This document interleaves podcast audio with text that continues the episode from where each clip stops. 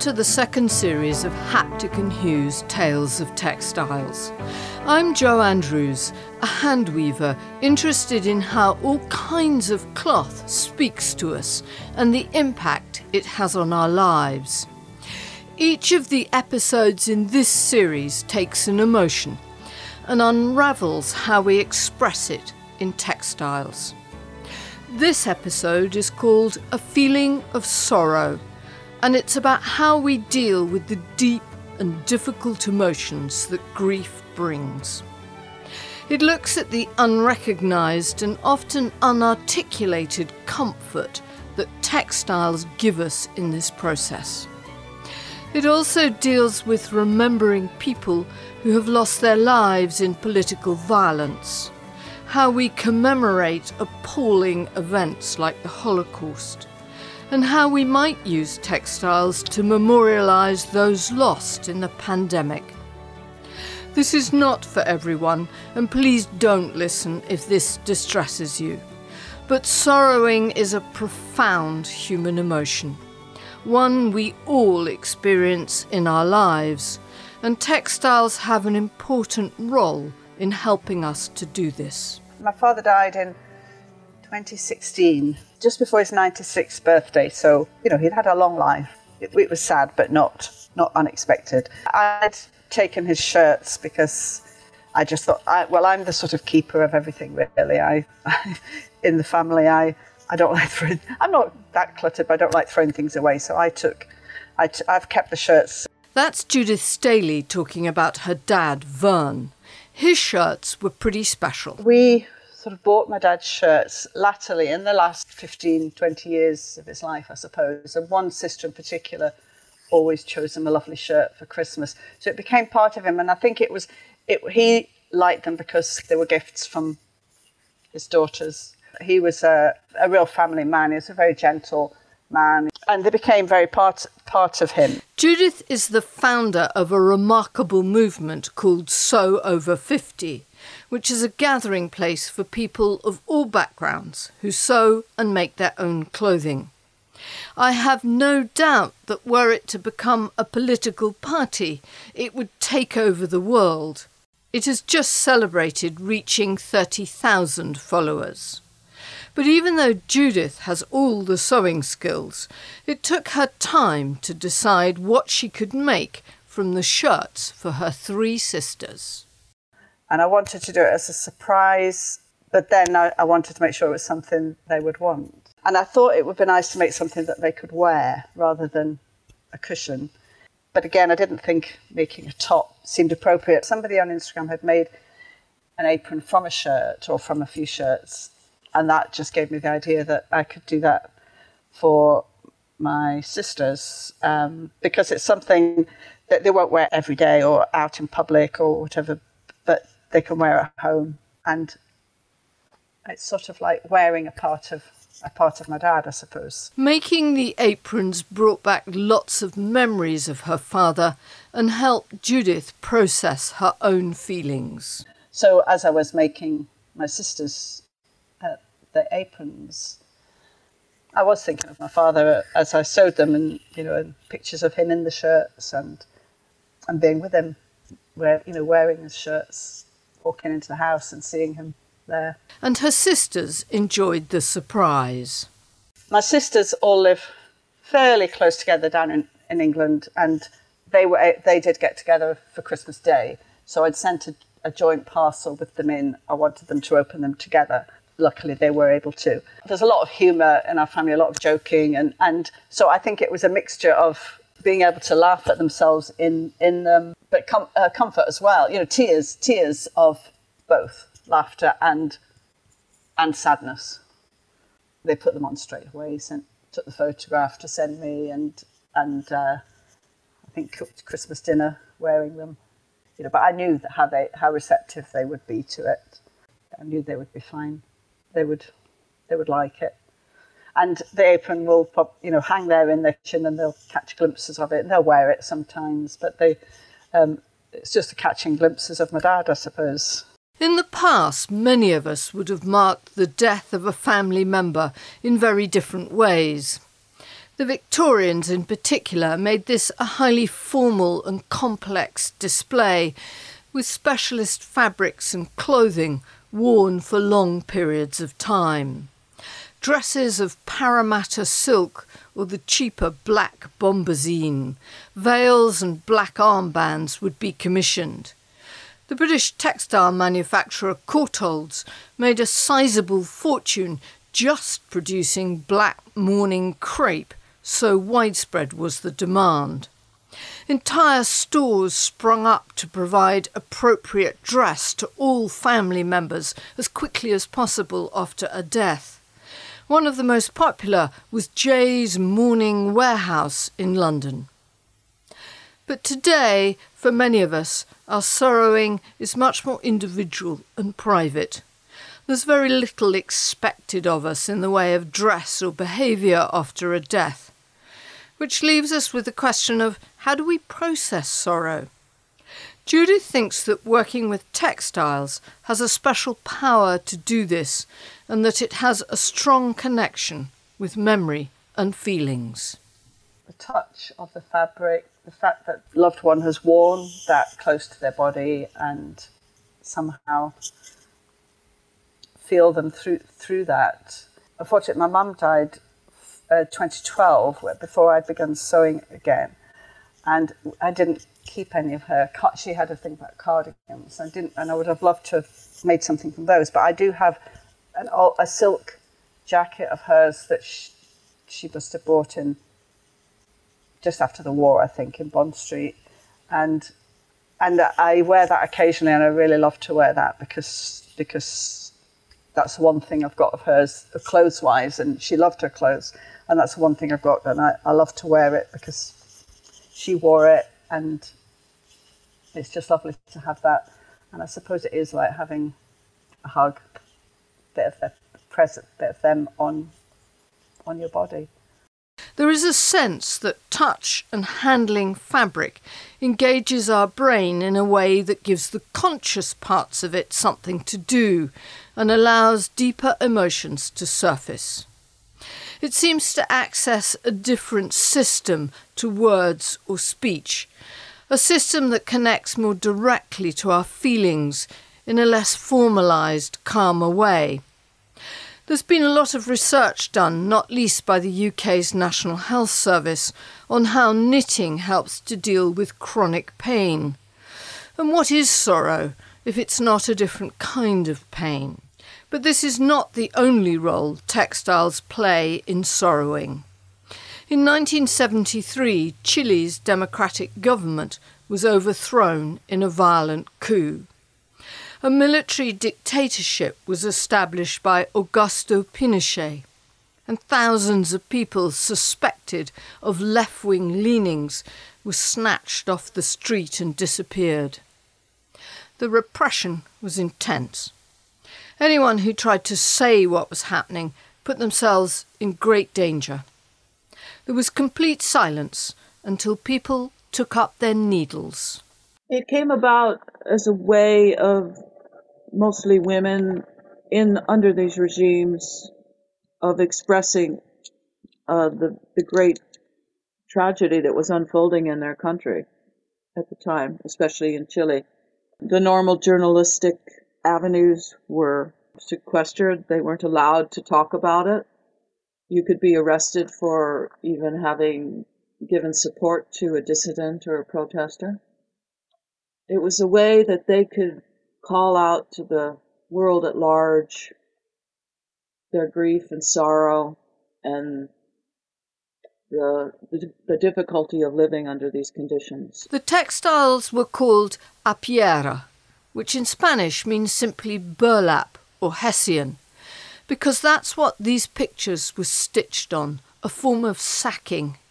And as sewn materials stitched often in Catholic churches, they pass below the radar of the state. Deborah Stockdale is a specialist in arpillera. She works at Conflict Textiles, which is an international collection in Northern Ireland that focuses on elements of conflict and human rights abuses expressed in textiles. Deborah says that the arpillera were made to send a message and to express sorrow. I think both of that is true. A lot of cases, they were making them for themselves. It was a way to deal with grief and to deal with the disappearance, to hold the, the fabrics of the shirts and the trousers and the school uniforms, and to honor the person that would have worn these things and handled these things on a daily basis. The difficulty with the arpilleras is that a lot of them are very, very personal to the person. And it was a way of speaking out that they would have never been afforded as citizens.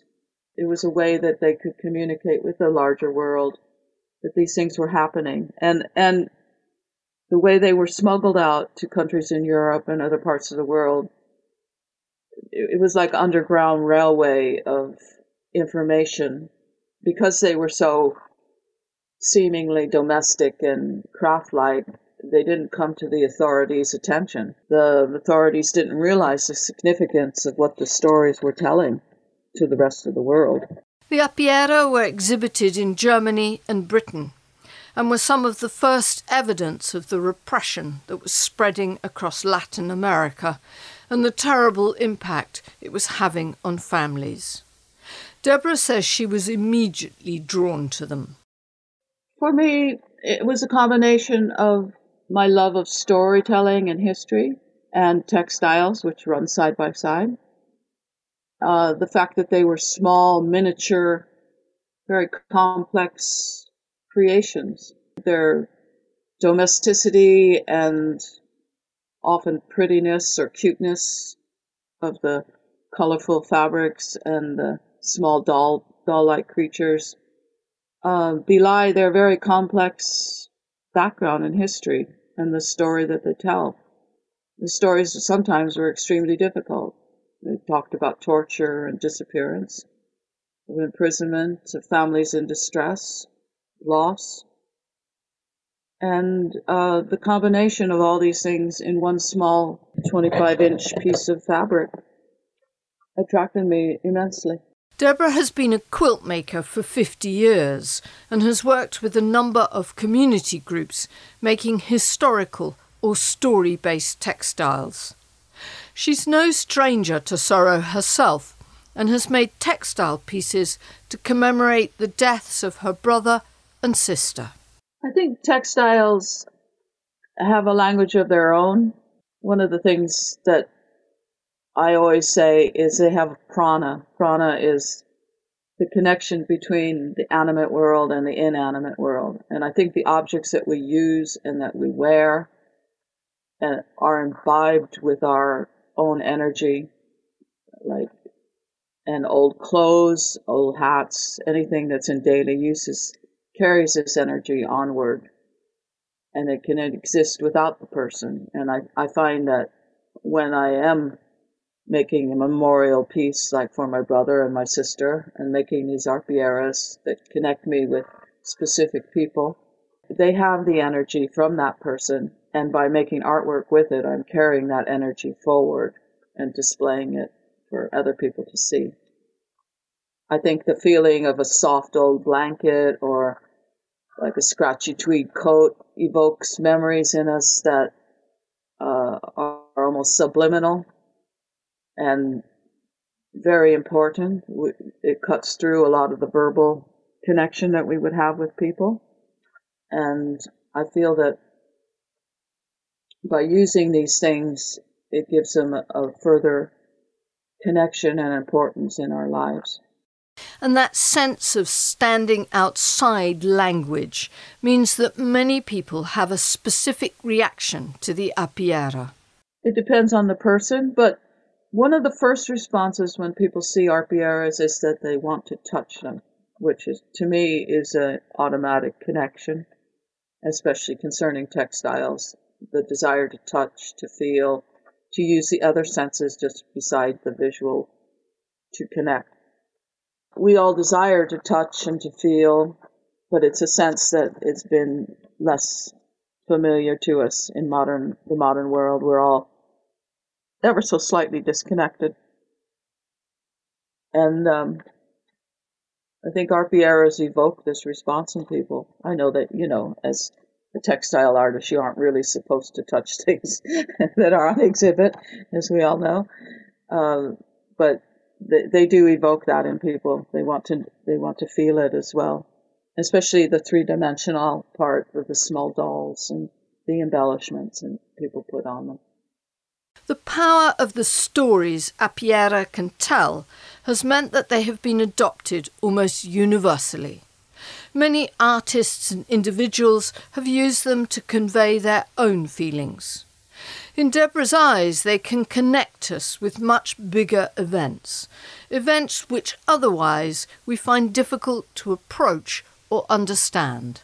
One of the Arpilleras in the collection is by um, a woman called Anna Zlatkis. She's an Argentinian. And it portrays a man and a woman leading children out of war torn buildings, you know, buildings that have been reduced to rubble. Her piece honors the men and women, the many men and the many women that led Jewish children to safety throughout Europe. So it's it's a humble looking piece. It's just a man and a woman and a child in each hand, but it represents so much. It represents thousands and thousands of people, thousands of children that were saved. A very small, simple artwork like that can connect you with a, a much greater picture. Connecting with a much bigger picture is exactly what Karen Garfen does. Her work is powerful and moving often all the more so for being very simple, stitched words on everyday objects. But there is nothing simple about the subjects she tackles. For many years, Karen created stitched artwork about eating disorders and body dysmorphia. Listen to her describe what happened when she exhibited some of these pieces at the big knitting and stitching shows in the UK and Ireland. And people came in, and the emotion and the sorrow and the fear and the relief from people was just unbelievable. Um, first day, first morning, nobody really around, and I came into the space to just make make sure everything was fine. And there was a young woman reading something on a drip. I had made a, a drip bag which was hanging from a drip stand. It was all hand stitched. And she was reading the words on that and she was crying, really, really crying. And, um, and I just hugged her and she said, she just said, This is me. And honestly, it was like after the first exhibition, which was four days at Alexandra Palace, um, I was just so drained because it was like people were crying. Uh, so many people were crying, and and or or they were talking, uh, which was great. They were talking. She says she never forces her work; it just comes to her. And what came to her next was a feeling that she had to tackle both the Holocaust and also the rise in modern anti Semitism. I said to people, my close family, uh, sisters, I said, this is what I'm going to do. And even my daughter, the same, I told, told her that I'm doing this work. And they said, don't do it. Don't do it. Because I think they were scared because for for many years, um, a lot of Jewish people don't say they're Jewish. I think it's just it's just something. Uh, it's sort of like a self protection. I said I'm sorry, but whatever happens, I'm going to do this. There's something in me which says this is the time to make the work. Part of the power of the work she makes lies in her ability to give back individual identities to victims of the Holocaust. In one piece, she selects people who wore glasses to create a cross section of people across Europe. There's a photo of each person, and then under a small spectacle lens, a magnified description of what happened to them. Gita Heymanson, Riga, Latvia, housewife, married, three children, murdered, 1943, Kaiserwald concentration camp, Riga. Hans Kronewert, 19, Eindhoven, Holland, chemist, in hiding, disappeared, not heard from again. I think you live with the burden of the story, but as I did with the eating disorders, I had to sort of set up some sort of mental barrier. It's not my place to weep and wail. I don't think it's my place to do that. I think those people have suffered so much and it's it's my job to tell the story and whether it's painful to me, which it is, um, I do it. I, I feel compelled to make the work and each story is unique. There might have been six million, and six million it doesn't really suggest anything to me. It's just a number. But when you go into that and and it's one person, um, I think that's you realise they've had a life. They were happy children, and they lived with their parents in their home, and they they went to school or they worked or you know they went to visit their auntie and and and they they've lost everything they've lost their their whole whole life really Karen's work has contemporary meaning too, because mixed in amongst the photos of those who perished in the Holocaust are pictures of those who've been victims of modern attacks. And in this way, Karen draws a direct line between the Nazi era and anti Semitism today. I think the textiles are very important in the Jewish religion and other religions and other cultures. Material is very important, it's just part of a culture. And in the Jewish culture, you're looking at things like a head covering or a prayer shawl or you're even looking at a, a challah. A challah is um, a sweet bread, platted bread, which is eaten on a Friday night um, with a Friday night meal, and that's covered with a cloth.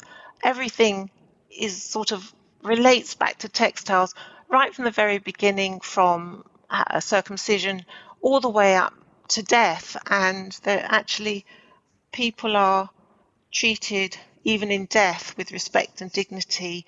With they're wrapped in a very simple burial cloth, which is plain white, plain white, and made of linen or muslin, and wrapped with care. The women will wrap the female body and treat it with utmost respect. So you're going through a whole lifetime of textiles in the Jewish religion. But I, I know the burial um, um, cloth is, I think, is used with uh, uh, Muslims as well. Do a very similar thing.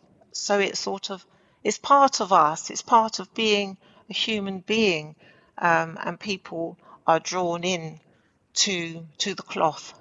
Karen also has a way of approaching the Holocaust that can help us see the outlines of the tragedy in different ways. One of her pieces, just finished, came as a submission to the British Textile Biennale. The brief was to reflect on the impact of textiles on people and place through personal histories and geographies. She decided to look at the Berlin fashion industry in the 1930s and all the companies that supplied it.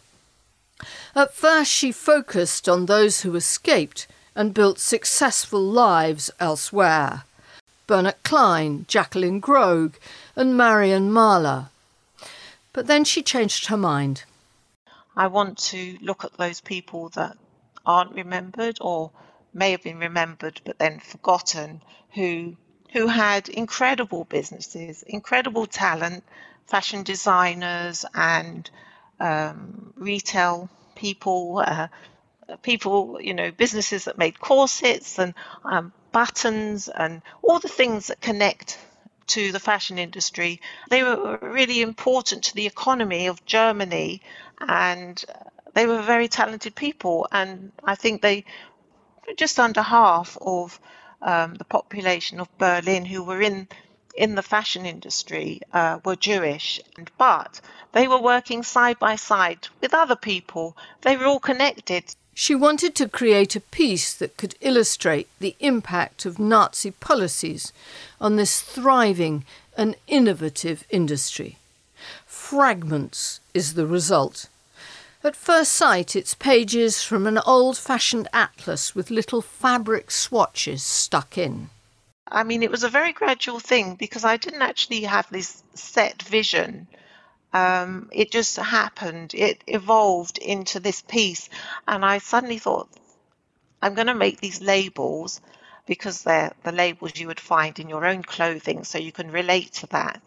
I decided to use the labels and write down the names, stitch, hand stitch the names of those people who lost their businesses or they escaped to the Netherlands or to France and they were picked up. They were picked up when the after the Nazis invaded those countries and they were arrested and sent to concentration camps and murdered. It appears some really clever people, some really talented textile designers, and they're gone. They're lost forever. Here are a couple of entries. Julius and Simon Block, high end women's fashion business, supplying Harrods, Harvey Nichols, and exporting dresses and suits to Scandinavia and Switzerland. Confiscated without restitution. Egon Zons, a fashion designer. Egon emigrated to Holland. He was arrested in Amsterdam and deported to Auschwitz, where he was murdered. Karen stitches layers of meaning into her pieces. She didn't want to use any old material to make the labels of these lost businesses, so she appealed for spare yarmulkes or skull caps to be donated. So I used them because I felt that they really would fit fit everything that they they have come from Jewish people who are alive and well, and they're a celebration. They're a celebration of good things. So I unpicked them and cut them with pinking shears into these shapes and stuck them in. And next to them went the label. Um, but also, um, I made a label. It was so difficult. I, I did it. I dyed the material black and stitched in white onto it for for a logo of something called ADEFA, um, which is an acronym for I can't actually describe it because it's it's a very long, long, and it's in German. But they they they were set up in 1933, and their main aim was to remove Jewish people from all areas of the fashion industry in Berlin and further and beyond um, in the whole of Germany. And they actually did achieve their role. They by 1938 um, there was barely barely a fragment, and this is the word a fragment, uh, which is the name of the artwork, uh, left. I mean, people were either murdered or destitute or uh, left the country. And on top of that, this page is open to Central Europe. So you see all these countries where there was a Nazi invasion and where there was huge, huge amounts of anti-Semitism in other countries in in Central Europe. So that was very important. And there's one area where there's a gap. There's a gap, and you can see you can see Budapest and uh, Vienna, uh, where people, where Jewish people had to escape from, and also in that area, you can see um, Auschwitz is on there. Um, it's in the on in the Polish the Polish word which I can't quite pronounce, so I'll just say Auschwitz. Um, so you can see that if you look closer, you can see the extra meaning to this piece, and the gap is also saying these are the people that are forgotten. They're they're not here. We can't even we don't even know their name, but they're gone. Her work is deeply moving and the reaction to it, unsurprisingly, has been supportive.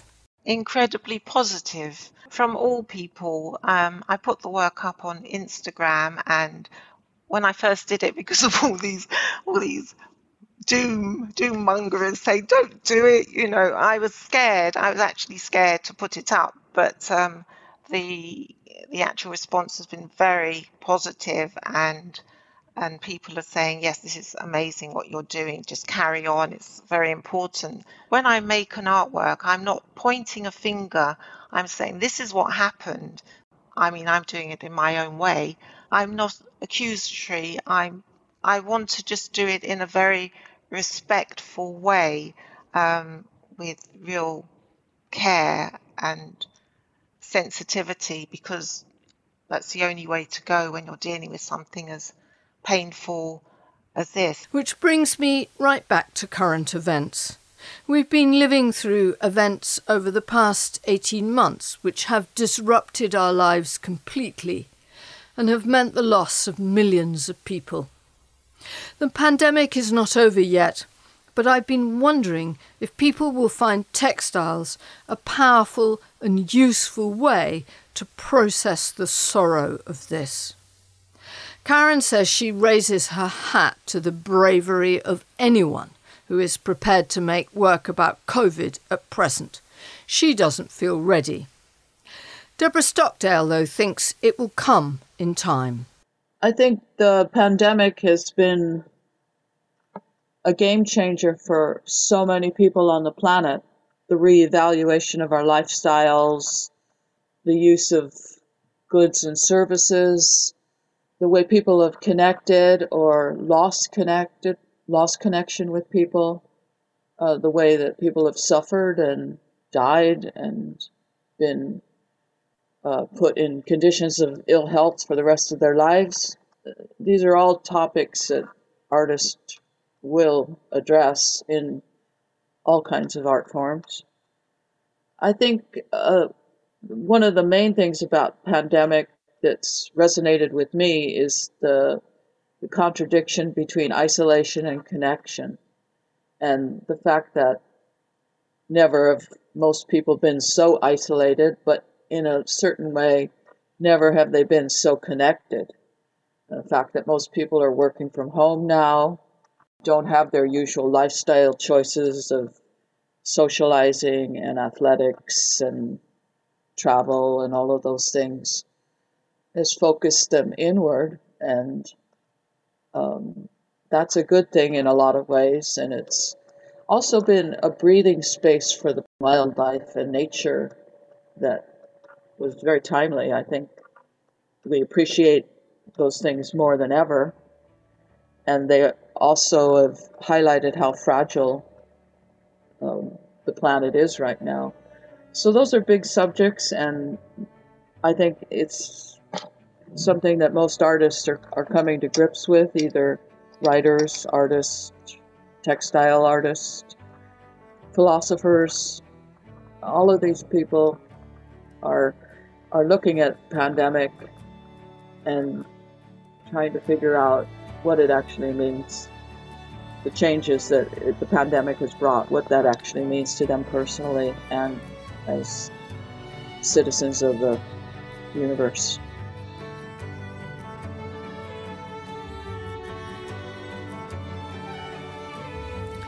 Thanks to Deborah Stockdale of Conflict Textiles in Northern Ireland, Judith Staley of Sew Over 50, and to Karen Garfin for their insight their courage, and for their work.